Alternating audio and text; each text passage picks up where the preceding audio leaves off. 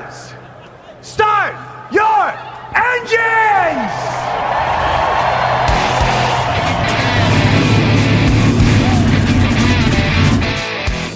Hit the pace car! What for? Because you hit every other damn thing out there, I want you to be perfect. When I'm driving, I got a guy on the radio who talks to me. It's him. He talks to me. Well, I wanna be a race car driver. Pretty girls eating from my hand, yeah. Wanna live a life of fun and danger. No sweating, working for the man, alright.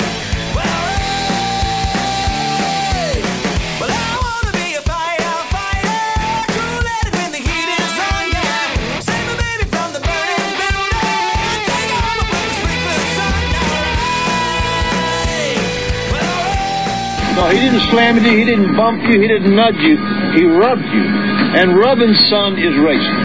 Hey, race fans, welcome to the Hoobazoo Radio Network and welcome to the Drafting the Circus program. My name is Frank Santoroski. I'll be your host for the next hour as we talk about everything racing. Joining me in the studio are Mr. Gray Warren, Mr. Seth Eggert, and Mr. Richard Uden. Fellas, how we doing tonight? Very good. All right, so Seth, I have a question for you.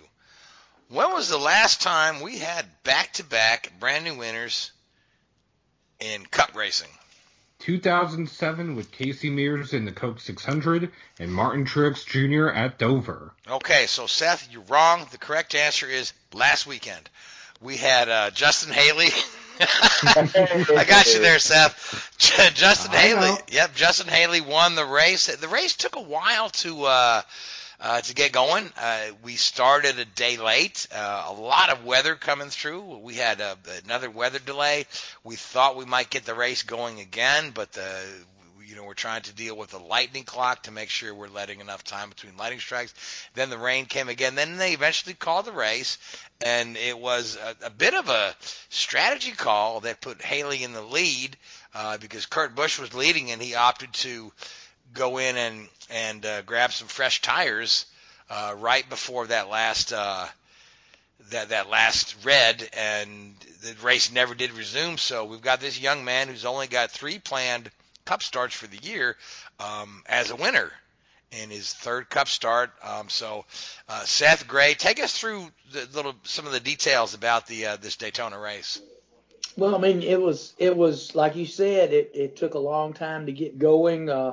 They attempted to dry the track Saturday night. Couldn't ever get a window to get it into, so the decision was made to postpone the race until Sunday and make it a daylight race, which caused some issues in among itself there with the handling of the cars and whatnot, and you just added a little bit more to the crew chief's plate to try to figure out what they were going to need for a race. Weather was really, I mean, the whole weekend was hampered by lightning, storms, and whatnot. But it was kind of a weird kind of race when it took off. It seemed like it wasn't like Talladega. I thought we saw a really good race at Talladega where the cars drafted a lot and there was a lot of swapping. This seemed to be, the kind of like what we saw a couple of years ago and some in the Xfinity series where one line, the bottom line, was the dominant line, and really the outside line really couldn't muster a move on that lane. So we didn't have a lot of lead changes in the race. It seemed that the cars ran in station, and some of that was because of the package that they had, and some of it was manufacturer orders. A lot of the Fords teamed up together, and of course the Chevrolets teamed up. And I'm sure Seth will elaborate on the Chevrolet orders, if you want to call them that, team orders, where their racing boss met with their crew chiefs, and they devised a plan, which I think led to really a fairly, a race that wasn't very competitive from a standpoint of lead changes and passes. It seemed like they get in a single file line. I know the second stage that Austin Dillon won, they were all Chevrolets up front, and nobody made a move at the end of the stage to try to gain. They just decided to run in station and finish the way they had run most of that stage.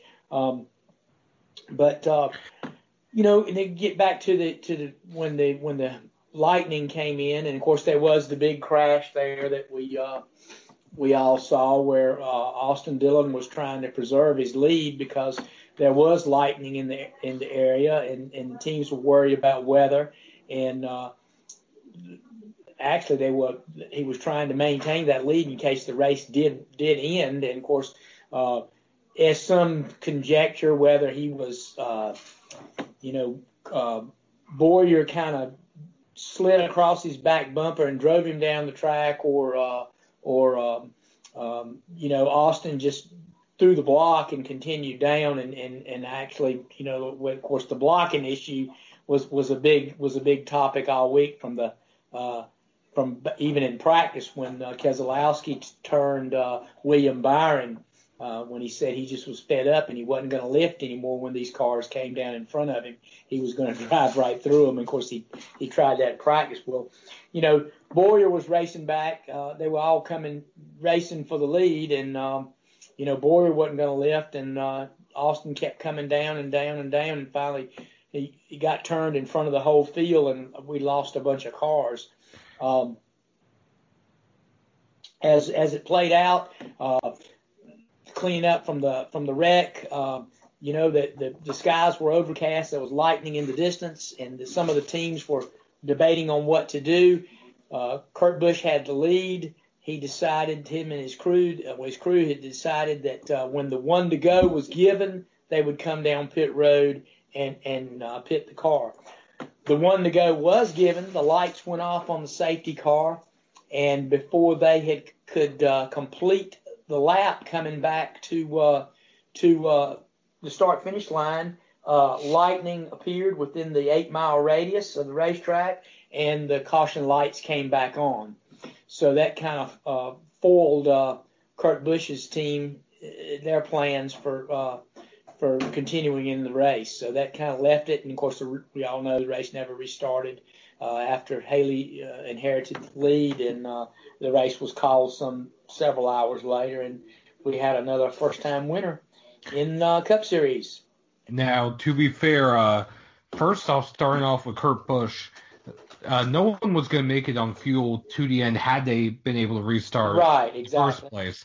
So him coming down pit road, same with Landon Cassill, J.J. Yeley, Michael Tao, and a few others. Oh, it was a good play. Yeah. I mean, it was a smart play, and it was the thing to do because they were looking at big picture, and that would have cycled them back to the front when the other cars needed to pit.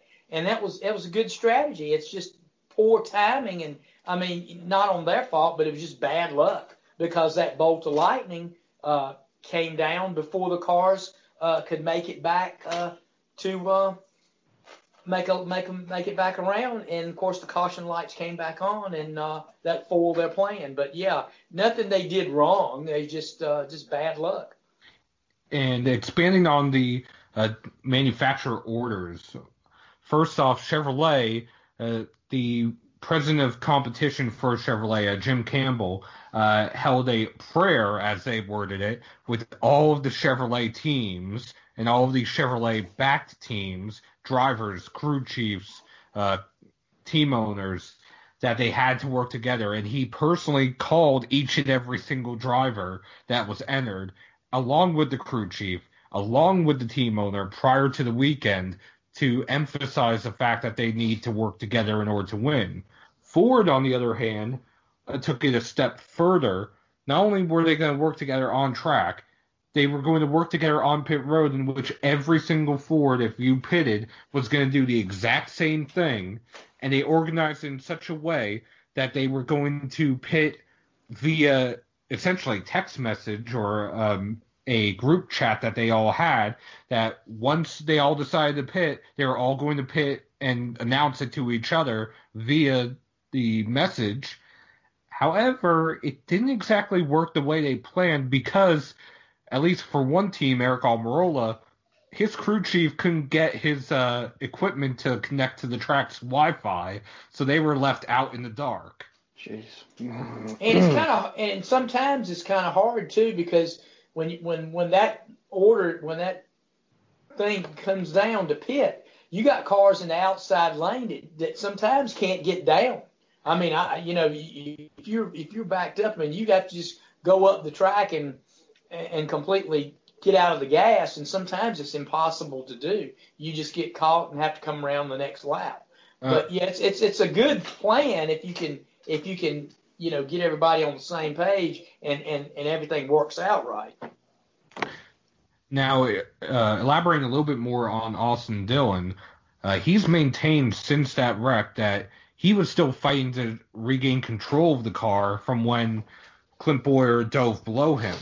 His whole reason for going up to the top lane wasn't actually to try to block, but his crew chief, or I shouldn't say crew chief, his spotter had told him that he and the 9, which was Chase Elliott, were clear to move up. However, by the time that message was relayed and Austin moved up, Chase was not clear. They were just actually trying to get Denny Hamlin out of line and out from in between the Hendrick cars, which ultimately failed. Yeah, now let me just throw this out now with the manufacturers. Now, Justin Haley is a Chevrolet driver, correct? Yes. So he probably wasn't even in the conversation over the working together running, the whole time. Yeah, but then again, prior to the wreck, he was running about 27th or 28th. He was in the pack, towards the end of the pack, running around with, I want to say, Brendan Gaughan, Daniel Hemrick, Eric Jones, and he avoided the wreck. He basically followed Matthew Benedetto through the wreck and Ty Dillon through the wreck.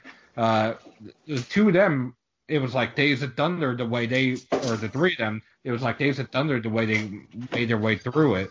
That wreck wiped out all of Joe Gibbs Racing, wiped out all of, or involved all of Stuart Haas Racing. Almirola ended up 7th with minor damage. And all Penske.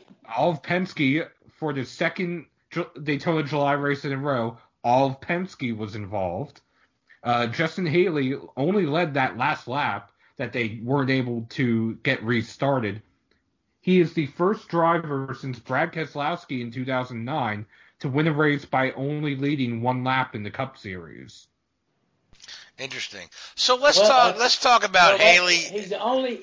Well, what about Austin Dillon at Daytona? The Daytona 500. He took the lead coming back to. But he led it prior in the race. Oh, he did lead. He did lead for the race. What about when he won the 600? Was it 2 laps he led? I think he led the last 2.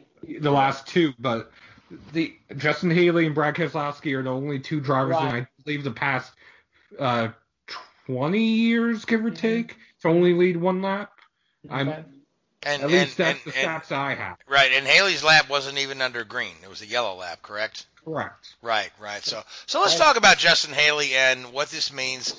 So he's committed to the Xfinity Series, which means he's not getting Cup points, which means his win does not put him in the chase, which essentially, I mean, it almost opens up a spot in the chase when you figure any Cup regular that wins a race is automatically entered in the chase. So this is just an anomaly. And Seth, is this the first time that we've had a Cup winner in the chase format that has not gone on to the chase, or has this happened once or twice before? For this version of the playoff format, it is the first time. The only 2 times this has happened in which the driver was not either eligible for Cup points or was not running full-time, Brian Vickers in 2013 at New Hampshire, and Trevor Bayne in the Daytona 500 in 2011. Yeah, because they were running a limited schedule that year. Correct. Plus, he was also he had declared for, at that time, Nationwide Series points because he had a full year with Roush in the Nationwide Series. Were they declaring back in 2011? 2011 was the first year. Was the first year they had to declare. Okay. Correct. Okay. Okay, so that's interesting. Yeah. So this whole race in the scheme of things in the championship means very little to the overall Cup championship. But for Justin Haley, it's a heck of a feather in his cap to be. Lucky Land Casino, asking people, what's the weirdest place you've gotten lucky? Lucky? In line at the deli, I guess? Aha, in my dentist's office. More than once, actually. Do I have to say? Yes, you do. In the car, before my kids' PTA meeting. Really? Yes. Excuse me, what's the weirdest place you've gotten lucky? I never win and tell. Well, there you have it. You can get lucky anywhere, playing at LuckyLandSlots.com. Play for free right now. Are you feeling lucky? No purchase necessary. Void where prohibited by law. 18 plus. Terms and conditions apply. See website for details. Mary redeemed a $50,000 cash prize playing Chumba Casino this year. I was only playing for fun, so winning this was a dream come true. Chumba Casino is America's #1 social casino experience. It's serious fun. With over 80 casino-style games to choose from, you too could win life-changing amounts of cash. Be like Mary. Log on to ChumbaCasino.com and give them a whirl. That's ChumbaCasino.com. No purchase necessary. Void where prohibited by law. 18 plus. Terms and conditions apply. See website for details. The voice in the preceding commercial was not the actual voice of a winner. Be a race winner so early in his career, but I mean, Seth, there's a history of guys who've won, particularly at tracks like Daytona and Talladega, won on a fluke, and then their careers have kind of fizzled after that. Well, there have been more recently, say Eric Almirola, for example. His two wins so far are only at Daytona and Talladega. However, he's been knocking on the door at other tracks. Then you have someone like Trevor Bayne that his only Cup win was in Daytona.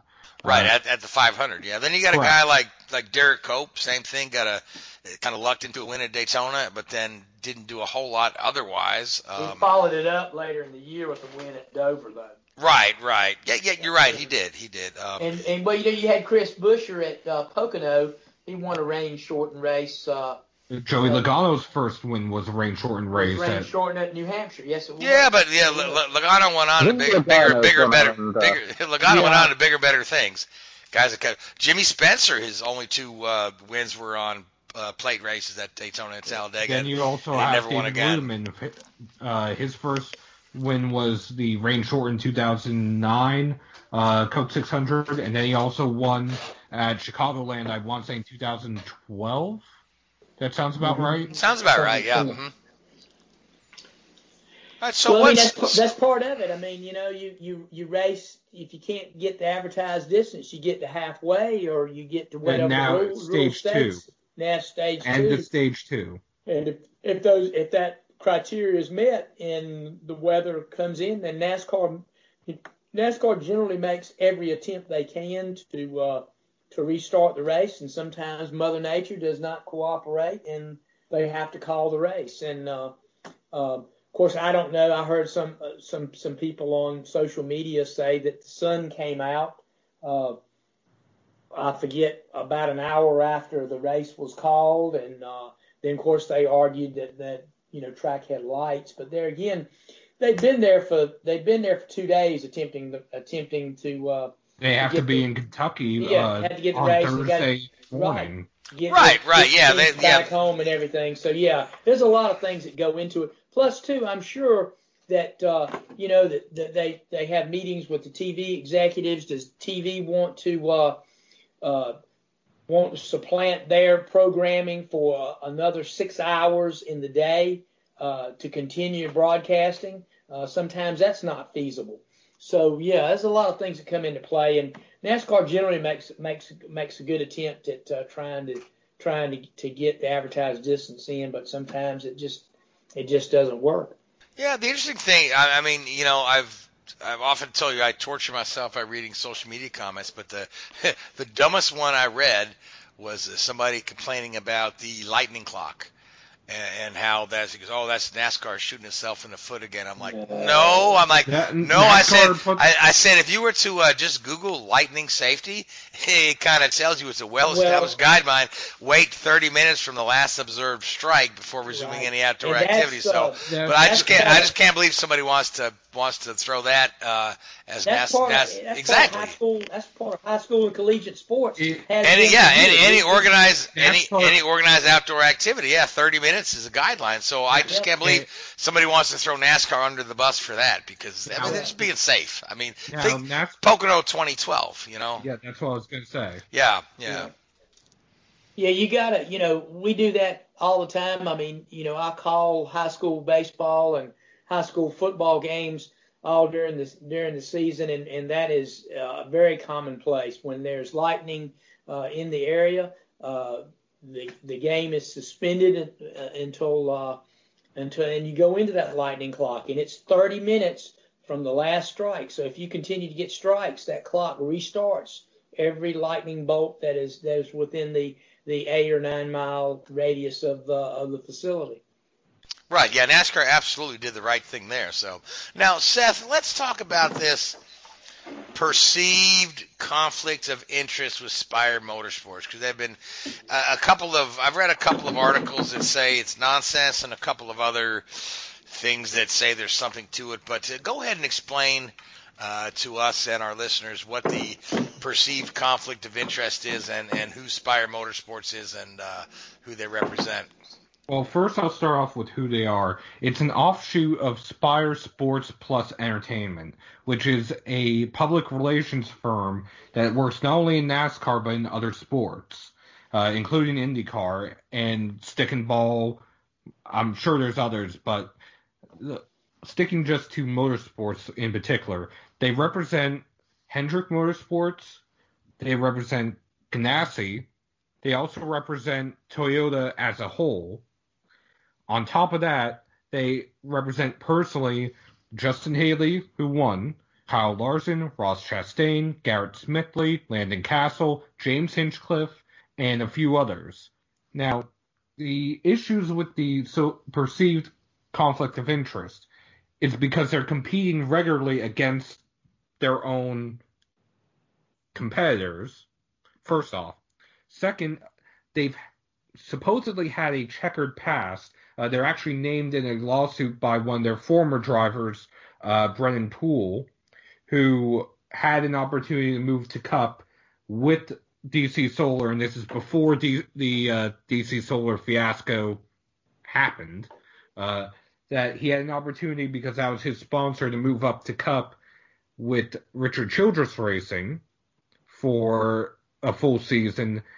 Apparently, someone at Spire gave one amount, someone at RCR gave them a different amount, and Brennan Poole ended up without a ride. And he blames DC Solar and Spire, which, in all fairness, that's something for the courts to decide. That being said, when Furniture Row Racing was essentially up for sale, its charter was up for sale, Barney Visser, who used Spire, went to the owners of Spire Sports and told them that they should buy the charter. They, in turn, went and sought advice from Rick Hendrick and Chip Ganassi before they even went to buy the charter, to get permission to, because they didn't want the conflict of interest. On top of that, NASCAR is the final say for all transfers and sales of charters.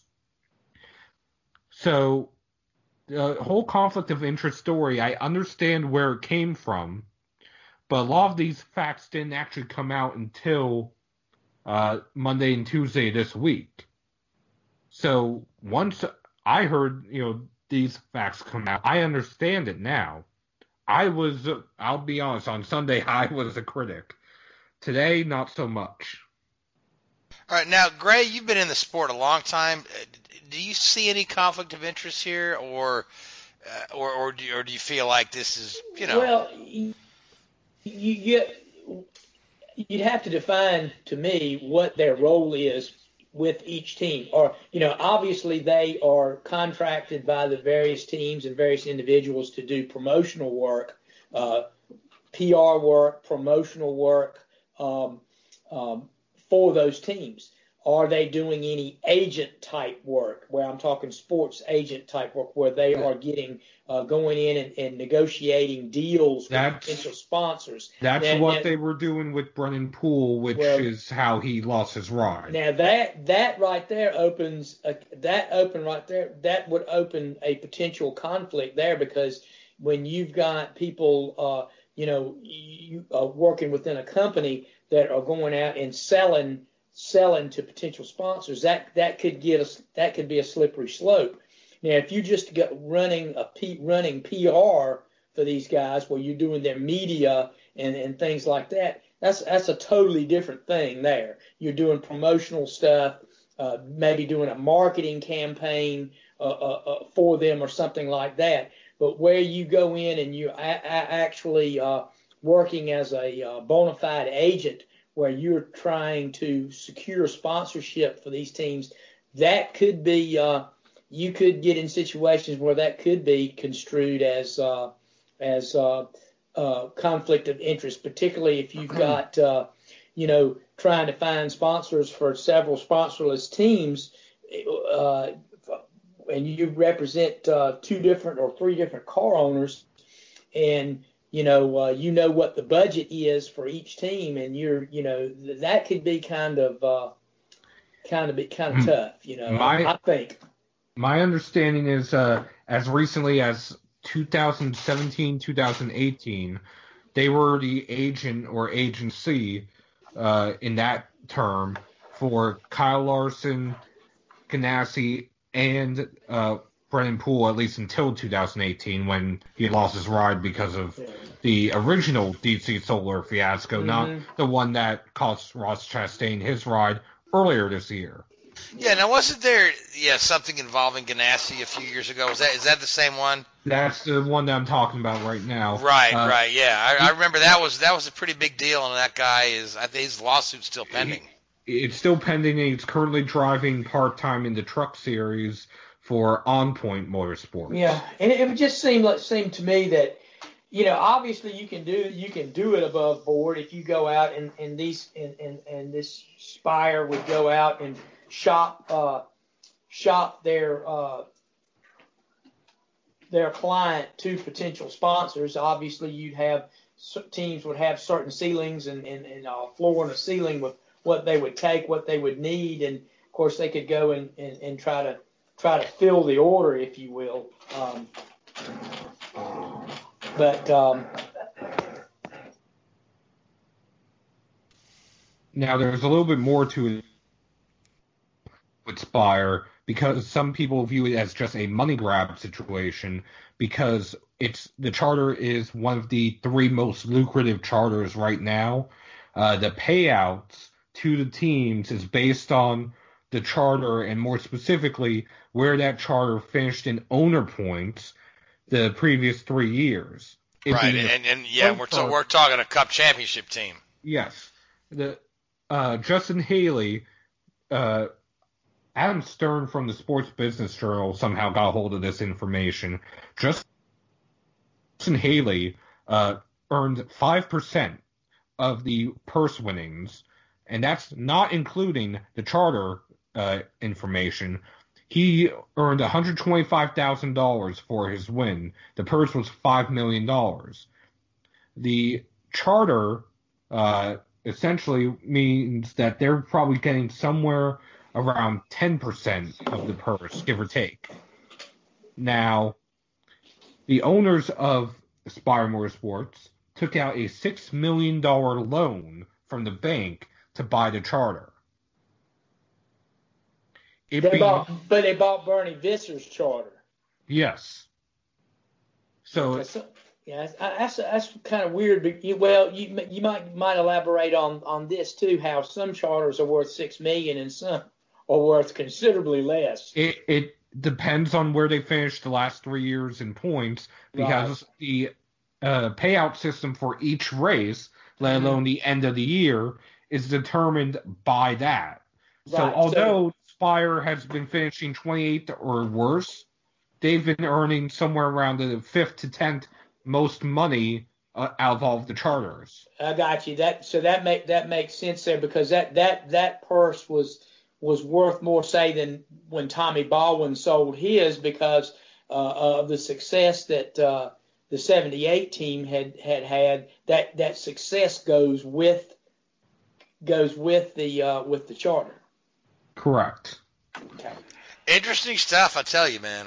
Interesting stuff. So we'll just have to see how all this plays out. I mean, obviously somebody at NASCAR signed off on the purchase of the charter, and they felt like everything was on the up and up. And I haven't heard any rumblings, coming from NASCAR. It just from a few journalists here and there. So, but let's talk about there were Xfinity race there as well, and we had another disqualification, did we not? Yes, A.J. Allmendinger was disqualified from third.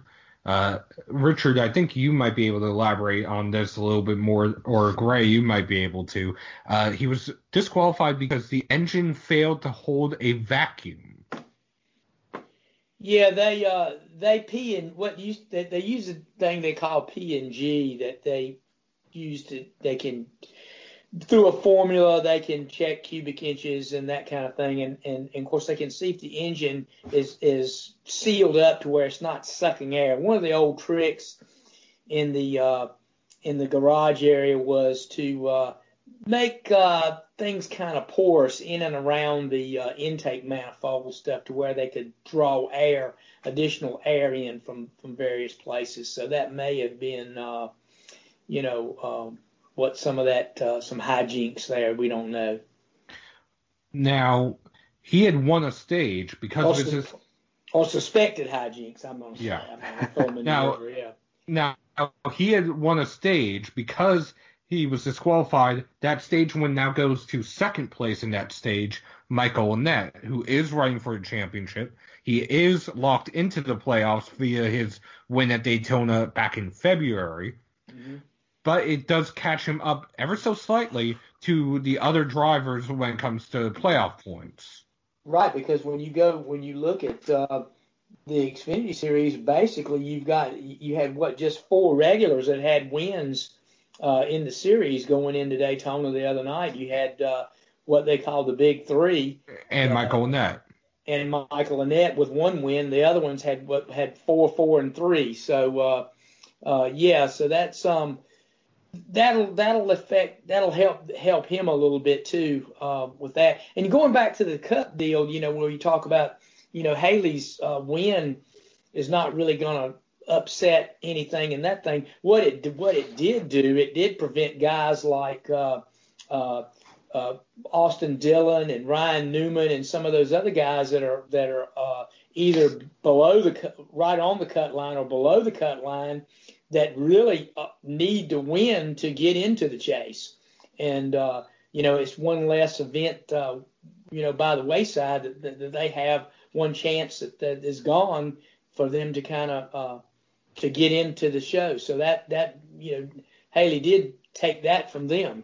Now, something else I do want to mention both on the Cup side and the Xfinity side real quick is some of the drivers that had career best finishes. William Byron second, Corey LaJoie sixth, Matt Tiff ninth in the Cup Series. Over in the Xfinity Series, Stephen Light, if you remember him, got his first top five since 2007. Brandon Brown got his career best finish sixth. Matt Mills in 10th, Vinnie Miller in 11th, and Stephen Parsons, making his Xfinity Series debut, finished 12th. Yeah, that's an interesting story in itself because he got the call late. Yes, he did. Yeah, to do that, and he was a mechanic on one of the other teams and got the call late to fill in. And his debut was originally scheduled for Iowa later this year. Mm-hmm. How did he get cleared to run Daytona? He ran ARCA. He ran ARCA, Talladega. Okay. Oh, I think he may have started and parked that race. I forget. I'll be honest, but he still ran that anyway. Somebody else I do want to mention in the Xfinity Series, Ryan Sieg. He had a sponsor on board this week, CMR Roofing. They have signed on for 5 races this year, and it was announced they are going to sponsor him full time next year. That is a family-owned team with only 7 employees that other than Daytona this week in Iowa a couple weeks ago, has finished 16th or better all season. Well, good for them. Only 7 employees, that means almost everybody on the team has to go over the wall. Pretty much, yeah. So Pretty much. Back to your point about the guy who was a mechanic and they put him in the car. Isn't that how Ricky Bobby got his start? I'm just saying. But good for him. Great finishes for those. We always love the stories about the little teams and the little guys doing well. And this weekend has had a bunch of that. Stephen Parsons, just real quick. That is the son of broadcaster Phil Parsons. Mm-hmm. Right. Okay. Yeah. Nice. So we are off to Kentucky this coming weekend. Triple header, all 3 series in action. What's a Kentucky preview look like for us guys? Seth, you were talking about we're going to use some of the what do you call it? The traction compound. Yeah, tracked by PJ1. It's had a number of different names. I believe they're using track bite this time as the terminology.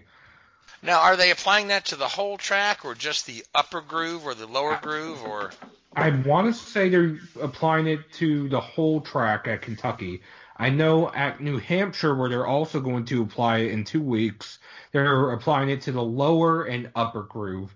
And at Pocono in 3 weeks, they're applying it to all 3 turns.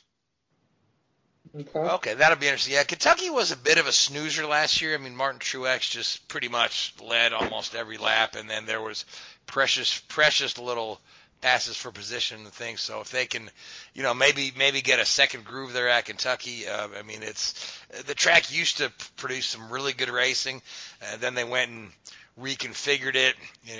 They narrowed turns 1 and 2. So hopefully this will help improve the show. I know last year was a bit of a disappointment, but again, it's a wonderful facility. It's a nice track. Hopefully we'll have a good show.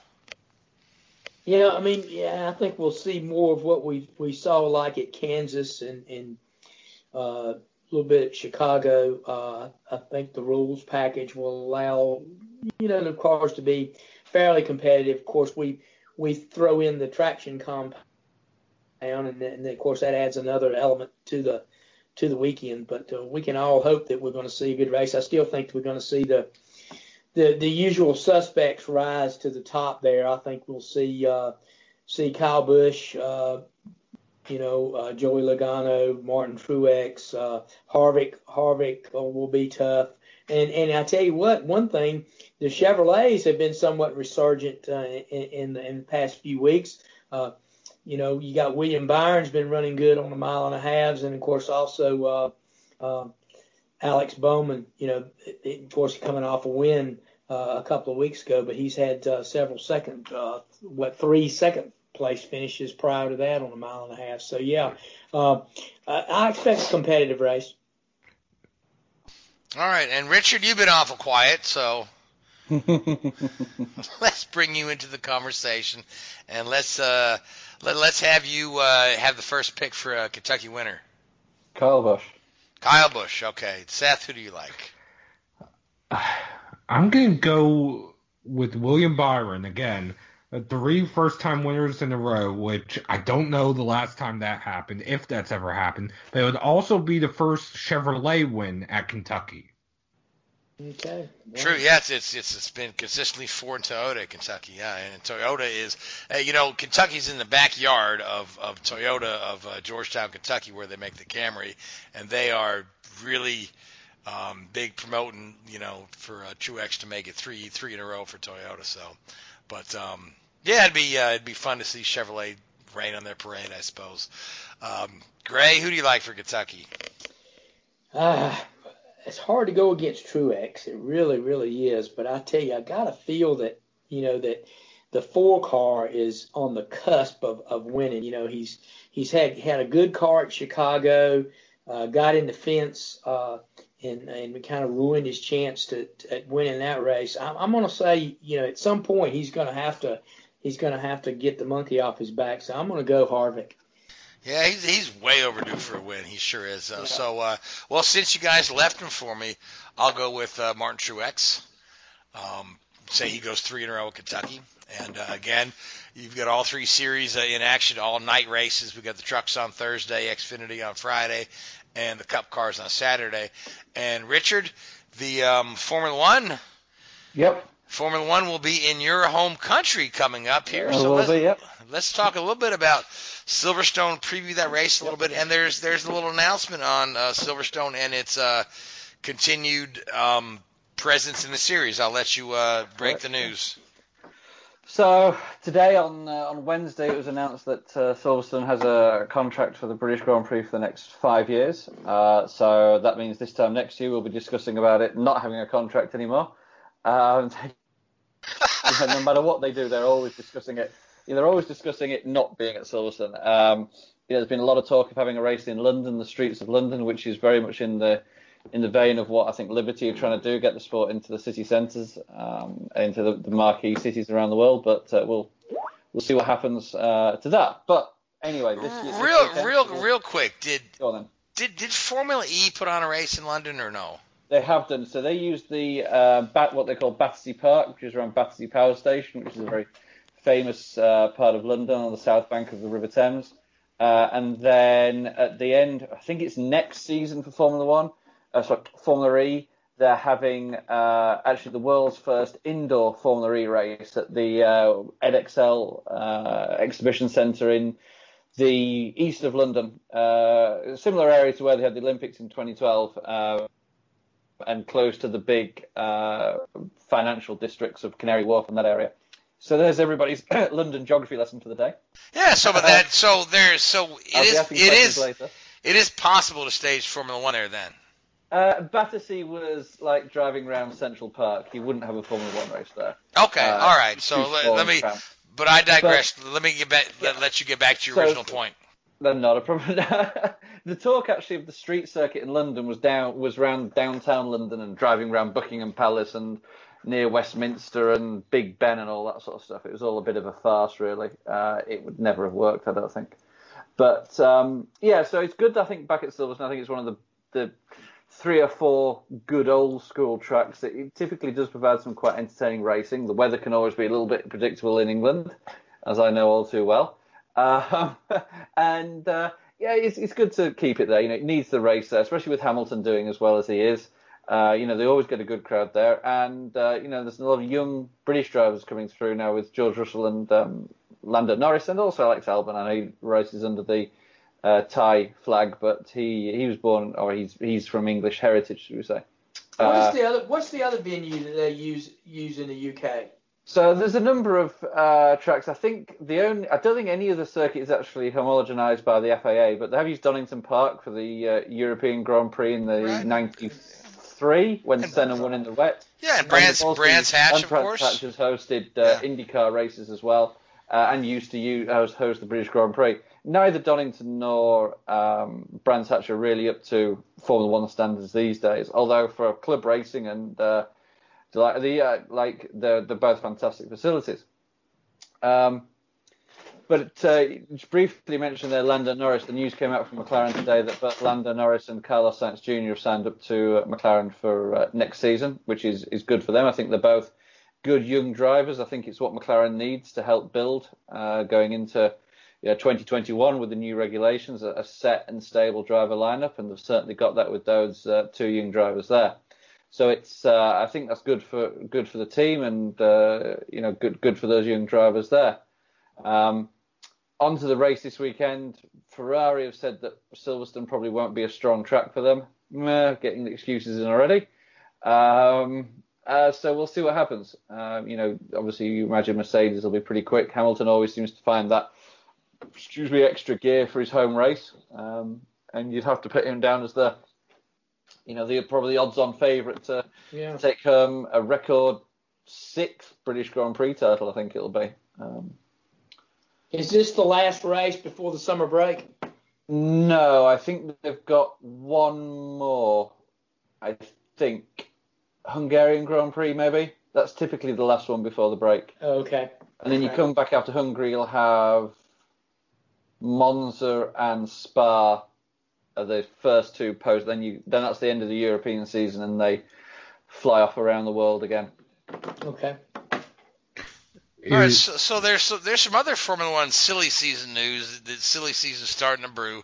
That maybe Valtteri is going to be out, and then of course Alonso has got his name in the news again with his supposed departure from McLaren. McLaren and Alonso have parted ways, and then and Alonso says, "Oh no, that's not true." So, what's going on with Alonso, Richard? Do you have any inside line or not? I mean, Alonso would make a great politician. He loves the sound of his own voice, doesn't he? And if he's not in the news for a while, then he gets upset and he'll throw a story out there that gets everybody talking about him. Is he good enough still to be a current Formula 1 driver? He probably is. Is he top-line driver? I think he's probably missed that boat now. But the guy's obviously of his generation standard driver. The thing about it, you just made a comment that he likes to hear the sound of his own voice. If he hadn't been in the news in a while, he likes to stir things up. Hey, the best way to stay relevant is actually be in a race car racing somewhere. Oh, for sure. If you're not going to do Formula One, why not come over here and try to? I'm sure he could land an IndyCar ride for the entire season if he wanted it. So these are very far-fetched rumors. So I'm just going to put this one out here. If this one comes off, then I'm going to go out and buy a lottery ticket because it'll be pretty amazing. So the rumor is that Vettel is out of Ferrari. He's going to go back to Red Bull to replace Pierre Gasly because Gasly, in all fairness, has been pretty poor. That's being kind on the guy. That is kind. The last two races, he's been level with his teammate or ahead of his teammate at the first lap and finished a lap down on him both times. The guy is struggling. So I think that his days at Red Bull are numbered. Now, they could bring Kvyat up. Albon's probably too young. So now, from what people at the track have been saying, although Vettel is a Ferrari driver, pre-race and post-race weekends, he's been spending a lot of time in the Red Bull Energy Station. Now, to a certain extent, that's natural. The guy's got friends who still work there. He was with the team for a long period of time and was very successful there, so he's going to have friends there. There's nothing unusual about that. But people start putting two and two together. You saw that when he was at Ferrari, at Red Bull the first time, as soon as Daniel Ricciardo came in there and started to, put pressure on him, he jumped ship. Charles Leclerc is certainly putting pressure on Vettel. Now is he seeing the writing on the wall and seeing that, Ferrari may start to put their eggs in one basket and start to favour Leclerc over him, and he's thinking, I need to get out of here again, and Red Bull's an obvious move. That opens the door for Alonso. Potentially. That's what they've heard. If Ferrari are looking for a stopgap for 1 year, because is Giovinazzi the sort of guy that can step up and take that ride straight away? Probably not. I still, Giovinazzi certainly hasn't made the impression that Leclerc did. So that could be a possibility. And are you looking at Mercedes? I think the way Valtteri started the season was fantastic. I think he has struggled a little bit the last 3 or 4 races, certainly not picking up the, if you're going to push Hamilton to the championship and Hamilton's winning races, you've got to at least get the second places and hope that he has a mistake somewhere. So, and he hasn't been, he's been failing to do that. He's been dropping back and finishing off the podium in some of these events. So I know he did have him at, I think he finished ahead of him in Austria, but again, still not as high as he could have been. So I just think that, as much as I like Valtteri as a driver, partly his personality, but there's no wow factor, if you're with me. There's nothing that makes you sit up and go, wow, this guy's good. So yeah, but let me ask you this. Do you think Hamilton prefers it that way? When I want to put Hamilton in the same plane with Michael Schumacher, where Schumacher wanted a teammate that was capable, but yet at the same time, Michael was going to beat him. Yeah, for sure. No, if publicly Hamilton will say that he doesn't care who his teammate is and he'll go up against anybody. Privately, that may be very different. It's a difficult one to give it, to give an answer to. You really don't know. You'd like to think it's not the case. You'd like to think that Hamilton would be in the position of his career where he's prepared to go up against anybody. But mind you, saying that, he certainly has the influence in the team to make that call, I feel. Same thing with Schumacher at Ferrari. I mean, no offense to Rubens Barrichello. Barrichello is a fine driver in his own right, but he would make sure that he would finish behind Michael. And they're all what you'd call B-list drivers. And again, it's not disrespectful. And is Bottas a B-list driver? I think he's the high end of a B-list driver, but he just doesn't have that edge. And I think Hamilton maybe was a little bit off his game at the start of the season. And, he said at Paul Ricard, he said that was his best race ever. He really upped his game for that weekend. And Valtteri was pretty poor outside of qualifying. Hamilton certainly had his number in the race. So I think it's telling. I think Valtteri really needs to step up between now and the break, because I'm sure a lot of these contracts do get discussed during the summer break, as you saw with Ricciardo last year and the Renault move. So I think from Mercedes' point of view, if they do decide they need to look somewhere else, I think they've got Esteban Ocon as a direct replacement. I think Ocon deserves the opportunity. I think he has that little bit of something else about him. He has that wow factor. There's been a lot of talk about Verstappen's contract. They say there's a break there's a release clause in his contract. I think it says certain triggers. He has to. The Red Bull by the mid-season break had to be in the top two in the Constructors' Championship, and all these sort of things. And I think his contract is only to go to Ferrari or Mercedes. Is the clause? I remember reading something like that. Maybe that's not. I believe it is Verstappen. He can. He could break the contract, but only to go. He can't break the contract, go to Williams, but why would you? Why would you? Exactly. Why would you? Right. So. And now I think Hamilton could potentially veto Verstappen as a teammate. I think that would be pretty. I think Hamilton would be playing a very dangerous game if he were to pick Verstappen as his teammate. Personally, I think that Verstappen is a phenomenal talent and. I think Hamilton is certainly wary of him as a competitor and a teammate. Yeah, and I don't think Hamilton's ready to go anywhere just yet. I mean, people are want to say, you've accomplished all you can. But I see Lewis breaking every Grand Prix record ever made, and it's only going to take him a few more years to do it. I think if he sticks around for another 3 years. The big unknown, obviously, is going to be 2021. The new rules package, absolutely. So, that'll be the big change. Now, you could see, how Mercedes came in and dominated the hybrid era. Somebody comes along and, McLaren, for example, with their resources, come along and create a, magical car for 2021 and Hamilton's struggling down, fighting for the scraps and the points. Is that going to keep him motivated? I don't know. And Hamilton, it's strange, isn't it? Again, we're talking about people that like the sound of their own voice, and like it when they're in the news. Hamilton tries to play it off as if he's a bit of this enigma.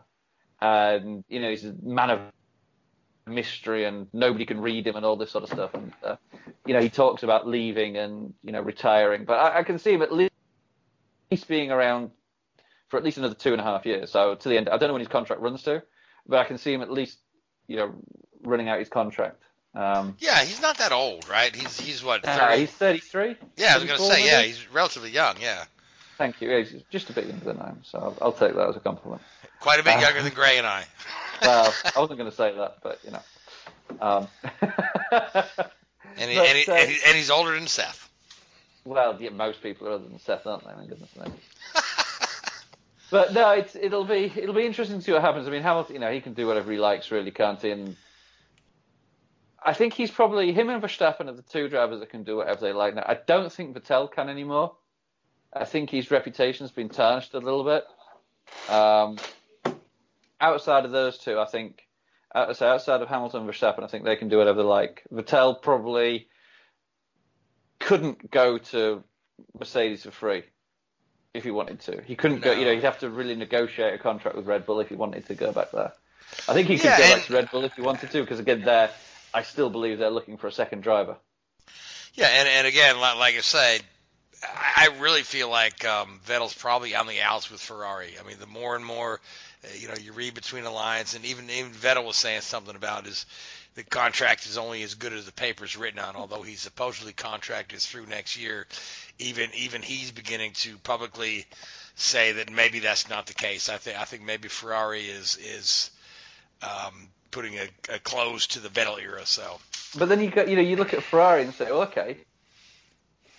Post Schumacher, you had two marquee eras, for want of a better word, the Alonso and the Vettel era, and both of them have been fruitless. You know, both of them have come up short. The only guy to win a championship with Ferrari has been Kimi. Yeah, you know, and that was a bit. Oh, okay. Yeah, it was a little bit of a fluke. Yeah, I think he was. Yeah, that was his three-man battle going into the, and he was the one with the longest shot. Yeah. So you know, Ferrari to a certain extent have. You know, you could argue they've taken, you know, if Vettel does move on, both Vettel, I know he, you know, was obviously very successful with Red Bull, but you could argue that you've taken both Vettel and Alonso's best years as drivers in the sport and, you know, robbed us of the opportunity of seeing them compete for championships year in, year out. Absolutely. Maybe that's been a bit excessive, so. I don't know. But all right, so let's pick winners for Silverstone, and that'll leave us just a few minutes left to preview the IndyCar race at Toronto. So, so Gray, starting with you, who do you like for Silverstone? Who else? Lewis. There you go. All right, Seth. No brainer. Well, since Gray took my pick, you can take him too. I mean, I know. Let's go with Leclerc. Okay, all right, and so Richard. After bashing him, I'm going to say Vettel. I'm going to say. I was thinking. So that was the weather forecast actually, and the weather forecast looked, it could be rain on Saturday afternoon for qualifying. Sunday it looks dry. Okay, so you're going with Vettel. Yeah. Okay, that leaves me Valtteri Bottas then. I'll go with Valtteri. So we've got all of McLaren all of Mercedes and Ferrari locked in with our picks. So that means the Red Bull car will probably win. Yeah. So on to we've just got a few minutes left, but the Indy cars after 3 weeks off are back in action. We're going to be in Toronto, the Honda Indy Toronto, one of the longest running races on the schedule. It's been, I don't know. Okay, one of the longest running races on the schedule. Toronto has been going since 1986, save for 2008 when it dropped off the schedule after the reunification, and it was Michael Andretti who purchased the rights to the race and took on promoter duties and revived the race, and it's been on there ever since. It's seen iteration as a double header for a while, but now we're back to the traditional date. We saw the date move for the International Expo in Toronto, but again, it's one of the longest most durable races in North American racing. James Hinchcliffe will obviously be the favorite there. He's from nearby Oakville, and Robert Wickens will be driving the pace car. Mm. He'll be driving a specially modified Arrow car, very similar to the one that Sam Schmidt, who is paraplegic, was able to drive with the hand controls, or well, not even hand controls, with the mouth controls and brain controls. I'm not sure how all that technology works, but Wickens will be behind the wheel of that car, pacing the field. They were nice enough to put that Arrow car right in the middle of the spotter's guide under number 7, his number, or number 6 rather. So it'll be neat to see Wickens there. Wickens again, a Canadian. So we've got just a few more minutes left for a pick. Tight street course. I've got to go with Alexander Rossi based on his performance at Long Beach. So, Seth, who do you like for Toronto? Well, since you took Rossi, I'll go with Newgarden. Okay, and Gray, what does your radar tell you about the IndyCars in Toronto? Dixon. Good pick there, yeah. So, Richard, that leaves you. I'm going to – so here's one. It's going to finish under a safety car, and Wickens is going to win it. Okay, well, that one. No, let's go. I'm going to go for a bit of a wild card. It's been impressive the last few races.